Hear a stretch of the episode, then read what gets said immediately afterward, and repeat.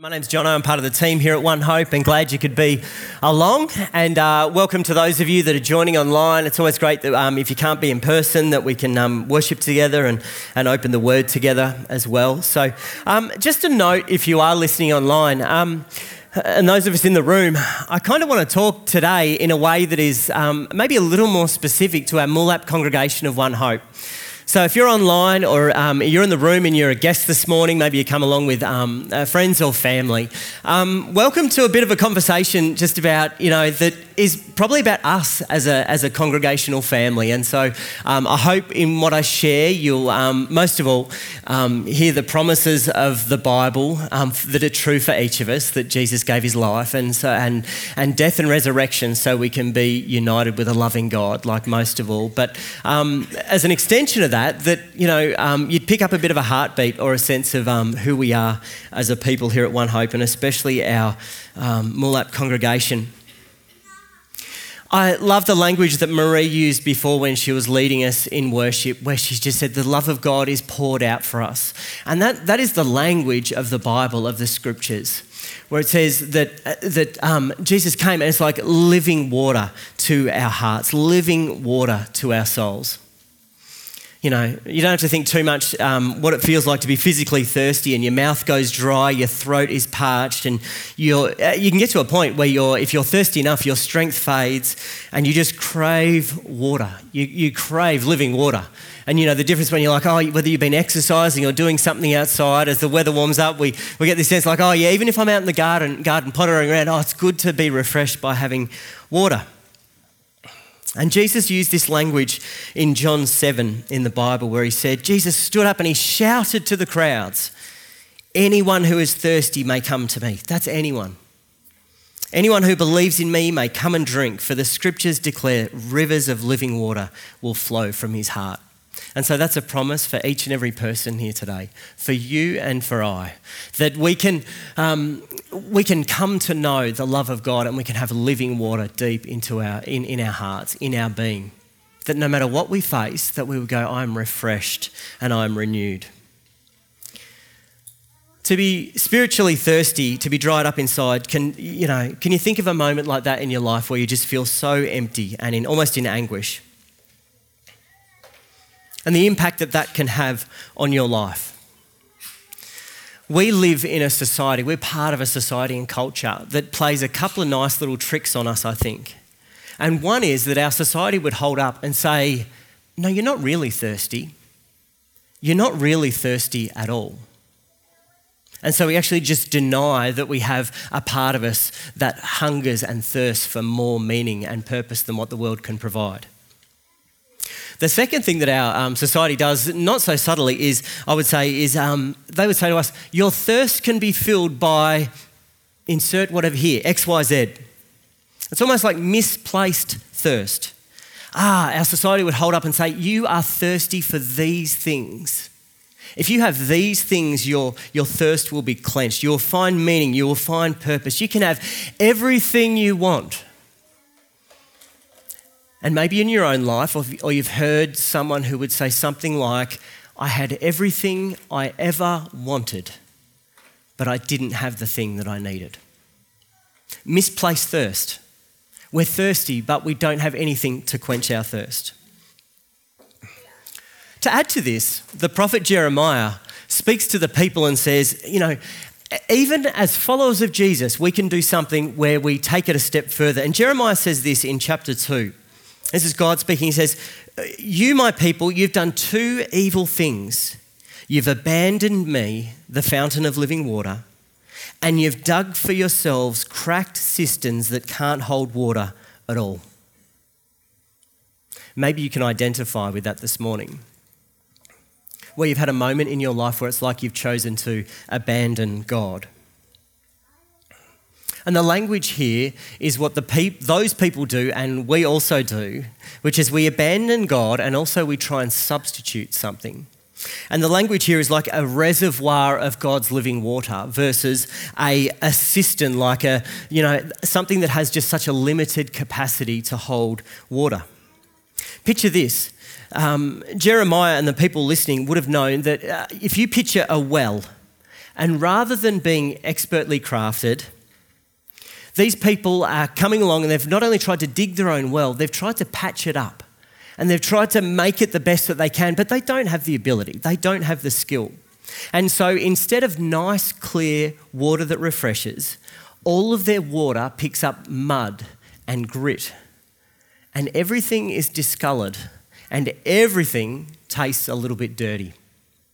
And this is the picture that Jeremiah is looking to hold up to not only them, but also to us. And so that's why when Jesus proclaims that he is living water for all those that are thirsty, this is perfect. People were waiting for that. And we can receive that afresh today. God's purpose of um, living water, and I love what Matt was talking about in the tithing video, where it's not just us, uh, not just as individuals, it's also an us together. God not only blesses us individually, He blesses us as a body, as His church body. I think I've shared with some of you how I was listening to uh, uh, um, a family in the life of our church who had um, a, who have a life group, and one of the members of their life group is a young man in his early twenties, and so they had a meal together where they just had a really simple lunch, and they came together, and there was a moment where it was kind of quiet, and they looked at this young man, and he hadn't said much at all. And they said, "Are you going? Are you doing okay? You haven't contributed much to the conversation." And he said, "Yeah, I'm just. It just really struck me something about this meal." And they're like, "Well, well, well, what is it?" Well, it struck me, and this young man had come from a background where, um, you know, it, it, just hadn't been like this moment that they were sharing. And he said to them, uh, This is actually the first time that I've ever sat around a table and shared a meal with a family. And here's a young man in his early 20s. And my mind went to that living water is not only poured into us individually, it's poured into us together.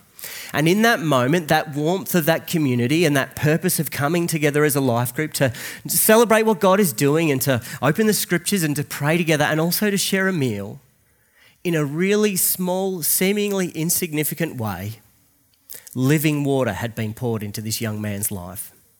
He experienced the goodness and the love of God that he hadn't before in the, in the sense of community that was there and present.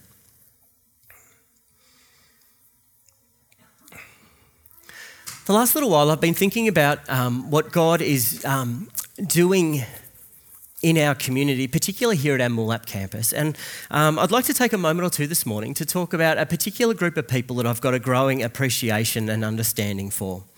And um, to do that, I need a bit of help. So I'm going to ask Nathan to come up here. Um, why don't you put your hands together for Nathan as he comes up?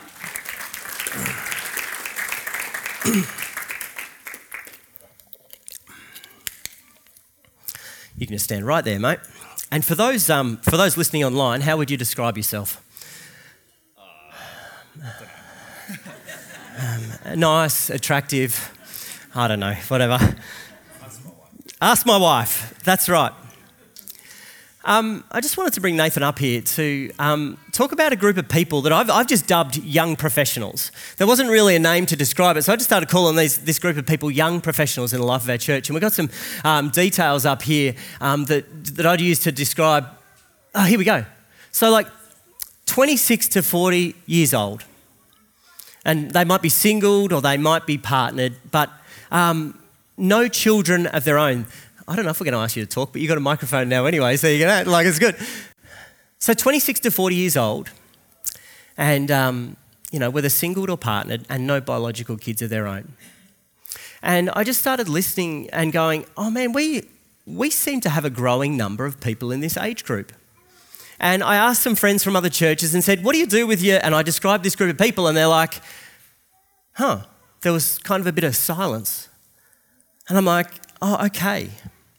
Now, as I listened to people in this demographic speak and share, I was like, oh, this is really different to what we would call young adults. Like 18 to 25 years old, a lot of them like still living at home playing Xbox till 3 a.m., and mum makes all their meals, okay? And tidies their room, okay? Um, you will know if you're a young adult if your mum sends me an email during the week because she's upset with that, all right? It's a completely different group of people. But I would say, looking at this group of young professionals, and you know, there is clear purpose. This is not the person that is you know, kind of just asking questions about what their career may be. This 26 to 40 year olds, they are like neck deep in their career, and many of them are smashing it in their workplaces. They're getting promotions, and I listen to them, and it's like, oh, so you're head of a team. How many people do you head up? Oh, 40, 40. You're like 31, right? Yeah. Okay, good. Yeah, yeah, yeah. They are doing really well in their career. Amidst that, I feel like I hear them saying, though, they're looking for authenticity and purpose. And going back to that idea of living water, something that the world can't, just can't provide. Already they're picking up on this sense of like, oh, I could have a promotion, I could have more money, but that doesn't, this, that really isn't filling me. And within that group of people, there's two distinct, I'm going to take your microphone for you because you won't need that for a moment. There's two distinct group of people. One is um, those that are single. And to um, symbolize this, you, can you put on, this guy loves wearing hats, and so you're going to put on your single, single young professional. Okay, there's a reason you're, there's a reason you're still single. Okay. And I should say too, like I've made this distinction of having no biological kids of their own because something happens when we have kids, isn't it? It's a bit like that Jerry Seinfeld moment where he says, like, oh, you've got a kid, I've got a kid, like, let's be friends. Like, we just end up connecting with other young families. And so within this group of young professionals, there's singles. And one thing that I hear often is that a sense of heavy heartedness, a sense of grief that it's like, actually, I'm I'm in my 30s maybe, and this isn't where I, I imagined I would be in my life. And if you listen carefully, you'll hear the, the heartbreak of going, actually, I, I kind of I was hoping I'd have a partner by now. And I was really hoping that I'd have some kids by now. And there's a real sense of longing and a sense of grief. And for some people who are single in this young professional age group, they look around and they go, it's not that anyone's bad, everyone's good, but they, it's like one day they turn around and they go, Where, Where's my group of friends? Where's, where's my gang? And they, they're wonderful friends who have gone off and partnered and had kids, and of course that's all great and that's blessed by God and a good thing, but they look around and go, I feel a bit lonely here. Maybe you can swap into your, your, your um, partnered hat there. He's matured. So, this is our young professional who's partnered or married. And again, there's all these things of career and opportunities and travel and all those wonderful things that God blesses us with. But again, I, the more I've been trying to listen, I just hear this deep cry of grief where couples would say, Oh, it, it hasn't been a good season for us. It hasn't been a good season. And often there's a theme there where it's like the struggle to conceive, or that there's been significant loss around trying to have children of their own.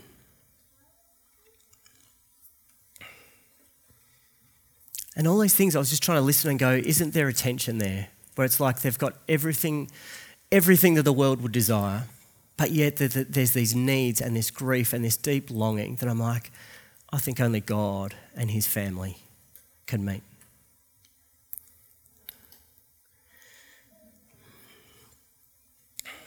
My thought was, what can we as a congregation do for these, for these young people, for these young professionals?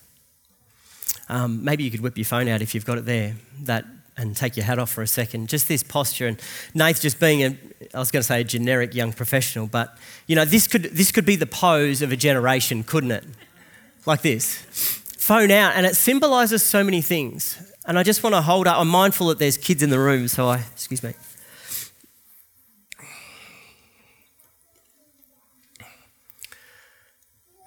This kind of posture can symbolize so many things. At the flick of a wrist, we could, like, you know, it's the stereotype of what our culture says. On here, I pick up this device and I can look at how much money I'm making and how much I've invested in, and my opportunities and where I may need to travel to. And, and I hear a, like, listening to those young professionals, I feel essential, especially those that are single, was this. And we've got a, we've got a um, graphic up here of did you know there's over 1,500 dating apps that are available to young people? 1,500. And this, in this moment, when I put up that graphic, I'm like, oh, gee, I hope people don't start. Oh, what's that? Oh, no, no. don't start downloading. Don't start downloading. But that's, you know, so many of these apps have a, have a, a lean towards great relationships and then a lean towards momentarily uh, temporary acts of fulfillment. Um, again, I'm mindful that there's kids in the room a bend towards relationship that have that lack warmth and lack love, that certainly have no intimacy or commitment or sacrifice. You'd almost go as far to say that could be actually like one of the most detrimental things to a person looking to live a godly life. What struck me was, and you can put your phone away, that's actually not the posture that I see in the young professionals that are part of our church. It's actually, can you do this one for us? It's actually that. As I started doing some numbers, I'm like, we've got, we've got over 40 young professionals in the life of our congregation here at Moolap. And what was so inspiring to me was to see them go, actually, they're looking to live a life of surrender. They're looking to live a life of purpose and to put God at the center. And they're doing that even when it means that actually I'm going to choose loneliness over a relationship if it's not the right relationship. I'm going to choose to give and to sacrifice even when the world screams out to me that I could be doing something else. I'm going to choose to pursue God faithfully with everything I have. And I stopped when I thought about that and I just went, what a blessing these young professionals are to us as a church family. What a blessing they are. You, are done. Thanks, man. Would you put your hands together for Nath?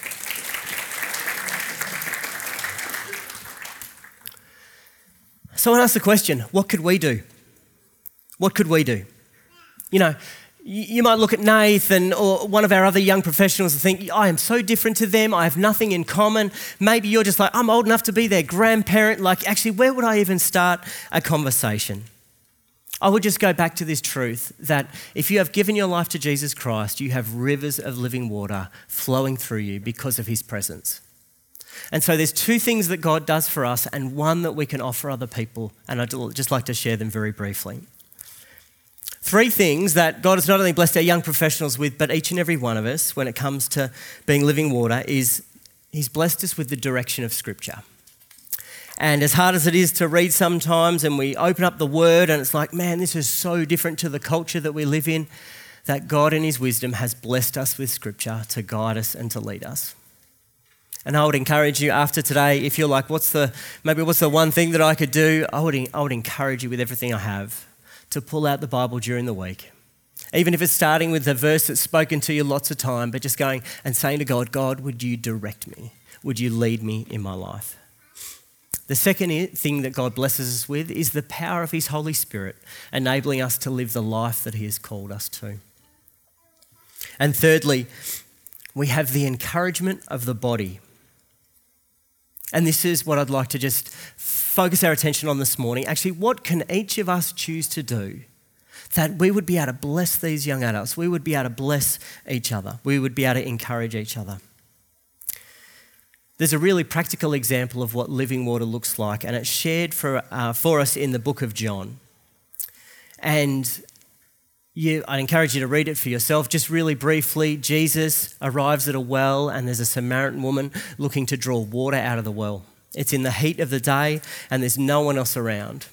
This lady, um, from observation, is completely ostracized from, from her community. They start talking about this idea of living water because she's drawing water um, literally from a well. And Jesus, Jesus says to her, You know, if you knew who I really was, you would ask for a water that would never see you thirsty again. And the lady straight away says, That's, that's what I want. That's what I've been looking for. And so Jesus says, Well, go and get your husband and share this good news And supernaturally, of course, Jesus knew that she didn't have a husband. She responds, Oh, I don't have a husband. I've actually been, you know, she's been married five times, and the fellow that she's shacked up with isn't her husband. And so here's Jesus transforming the life of this woman with living water. And it's, it holds us up to us, contrast two really different people. First of all, Jesus is like, his disciples, you read it for yourself, they're like, What are you doing? Don't hang out with her. Like, she's not the person you should be hanging out with. They're so, so different. So, the fact that we're a community of different people isn't the obstacle for us, okay? Jesus leads the way in that and going, Actually, I'm going to move towards people. And just really briefly, three things that Jesus does for each one of us that we read about in this passage that now we can do for others. Number one, we can be living water into grief and hardship. Jesus demonstrates that to that woman. Her life was really, really hard work. I think the reminder for us is that we don't have to have experienced something in particular to be empathetic and caring towards other people. You might think, oh man, I, I just don't have anything in common with those young professionals. Where would I even start? Empathy is us saying, I'm going to choose to feel what you feel. And you don't have to have experienced something to choose to do that. And so I would encourage you that if you're out having a cuppa after the service and you're chatting with one of these young professionals, that you just you just go, what are they, what is their life like? And I'm going to choose to enter into what their life is like. As always, there's a tendency for us to want to just share our story and, and you know, oh, I've, you know, we end up talking about ourselves about that. I would encourage us to listen and to listen well. If you're going to do one thing, I would encourage us as a, as a church family that just as Jesus did, we come alongside people and hold up the promise of that there's living water for each and every one of us. There's living water for each and every one of us. Rather than maybe talking about your experiences or what you think about a particular situation, look for opportunity where you can hold up what God has done or is doing in your life that serves as an encouragement to other people because that's where the life and vitality is. Secondly, Jesus modeled, models uh, this to us where we move towards, move towards people and trust God. What Jesus did in that moment was odd and confusing and so countercultural to the people that witnessed this. But yet he did it. I love the fact that God, in his wisdom and power, will orchestrate moments and times and conversations for each and every one of us, if we allow it, where we get to be a blessing to other people. And even though we're different and we may not even know them, that we can still go say, Jesus has transformed my life. I believe he wants to transform yours. Let's talk about that. Let's put that at the center of who we are. And thirdly, we have opportunity to celebrate with others what God has done. In uh,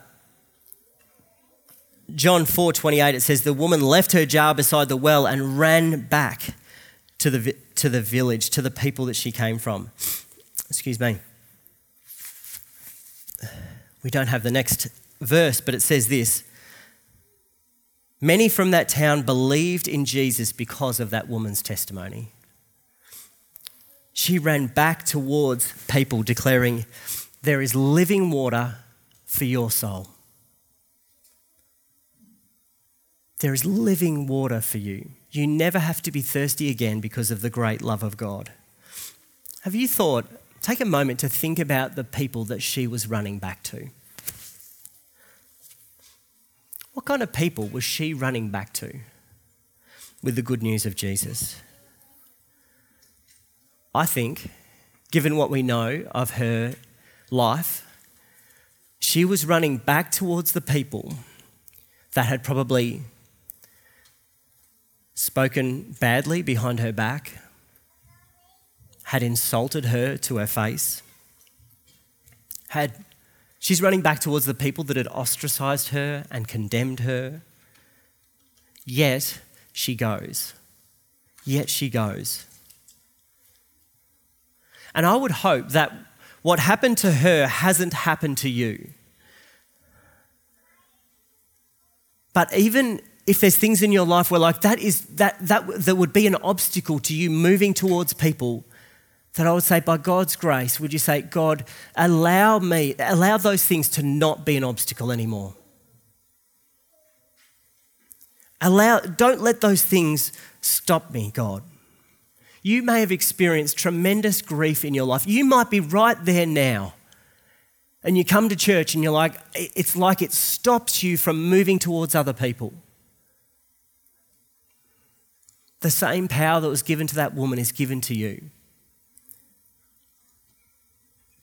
And if she can run towards those people that treated her in that way, who could you take a step towards? Who could you move towards relationally? And yeah, it might hurt. And yeah, the things that come back to your heart and mind might be bad experiences, but I read this and I just go, God is committed to wanting to use us in spite of what we've experienced.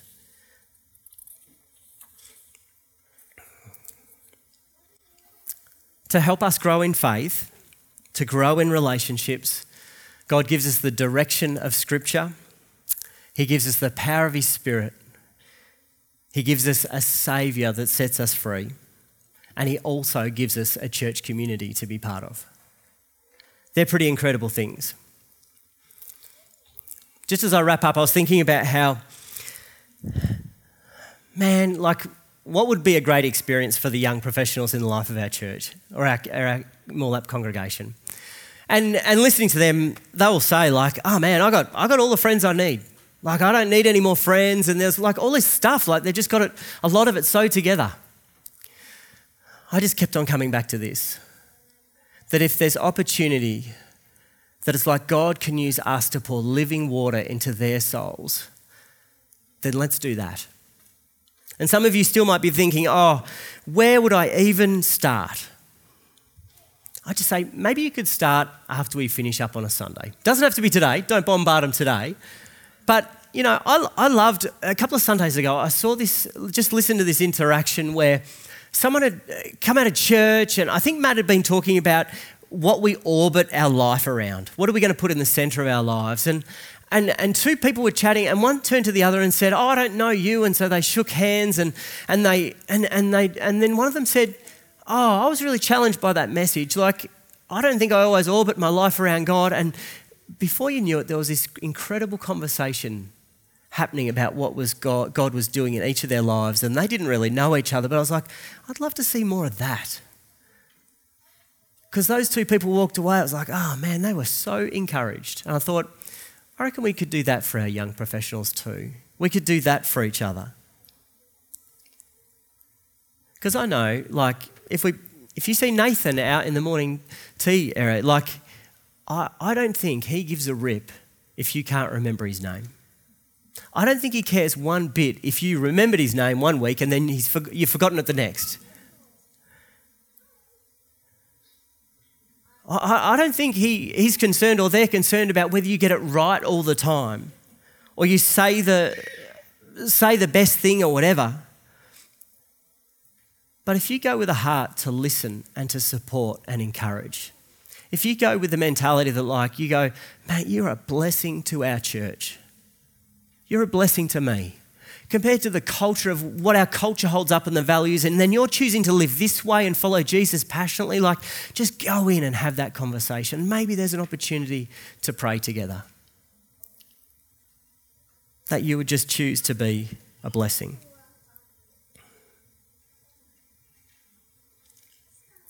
To pour living water into our soul, God didn't give us an app he gave us a Savior, He gave us His Word, He gave us His Spirit, and He gave us community.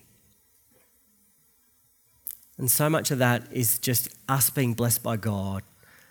But I just feel this conviction of like, what are the things that we can do as a community to love and support each other? And so, I don't know. Why don't we stand together? We're going to sing together in just a moment.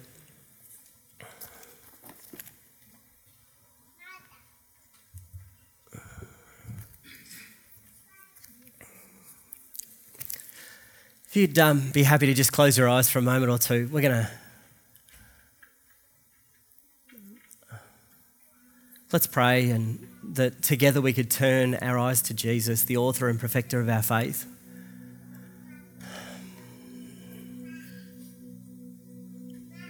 God, we thank you so much for the promise of living water for our souls. Where would we be without you? Thank you that we can grab hold of your promises that they are true, and they're just as true for us now as they were for that woman at the well. That we don't have to be thirsty, we don't have to be dry, and God, would you, by your Holy Spirit, give us the courage and power? Bless us that we don't hold on to the things that could be an obstacle to moving towards people. That remarkable lady runs towards, the, to, towards people to share the good news of what you've done and what you're doing. That had hurt her, that had done all those things. Equip us to live the life that you want us to live. Holy Spirit, we invite you to fill us with that living water, that living water that brings life and joy and energy.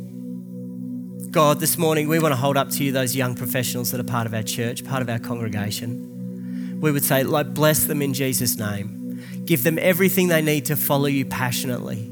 May we be the people that are the ones that cheer them on the loudest in moments of doubt and uncertainty where they're not, you know, sure thing, just life seems to be just a bit of a storm that, you know, whenever they're around us as a church community, they go, oh, I'm in a good place.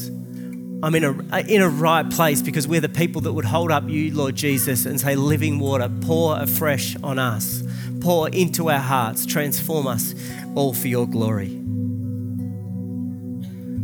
God, we thank you so much that it's not this kind of cistern imagery of like that your, your water is going to run out, that, you know, a deep well of water for our soul. Why don't you take a moment just now as we sing to invite the Holy Spirit to pour into your life afresh? Say, Come, Holy Spirit. Fill me afresh with living water.